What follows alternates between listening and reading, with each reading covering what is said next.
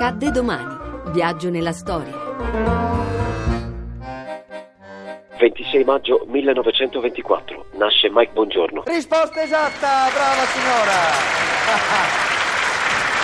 Risposta esatta. E la signora È considerato uno dei padri fondatori della televisione italiana. Detiene il record della carriera televisiva più lunga al mondo. Italo-americano, inizia a fare servizi dall'America per la radio italiana, l'EIAR, diventata RAI dal 1944, e per il radiogiornale. Lancia il primo quiz della televisione italiana, Lascia o raddoppia. Allora, signor Degoli di Carpi ci dia questo annuncio. Lei lascia o raddoppia? Ci pensi? Decido di, di ritirarmi. Ah, in cabina. Ah, un momento. Ma lei può sempre scherzare, Degoli. Lei decide di ritirarmi, ha detto, come? Nella cabina. Nella cabina. Il programma ottiene subito un ottimo riscontro di pubblico. Non tutti però potevano permettersi un apparecchio televisivo e allora, per vedere il programma, il giovedì sera la gente si riuniva nei bar, mentre i cinema, per non perdere il pubblico, interrompevano la normale programmazione e proiettavano il quiz televisivo.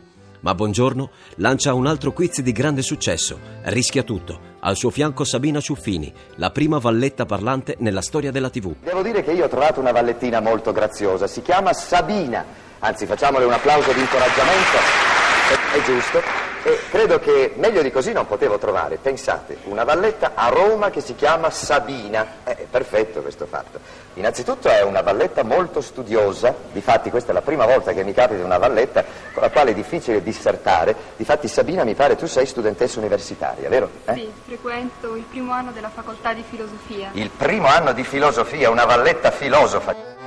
Il quiz durò 5 anni e raggiunse una media di 20 milioni di telespettatori. Ha condotto 11 edizioni del Festival di Sanremo.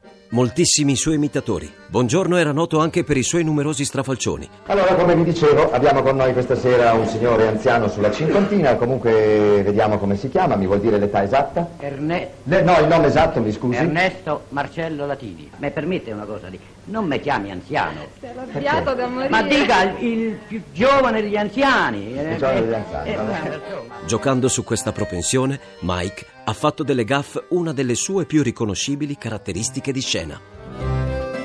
A domani da Daniele Monachella.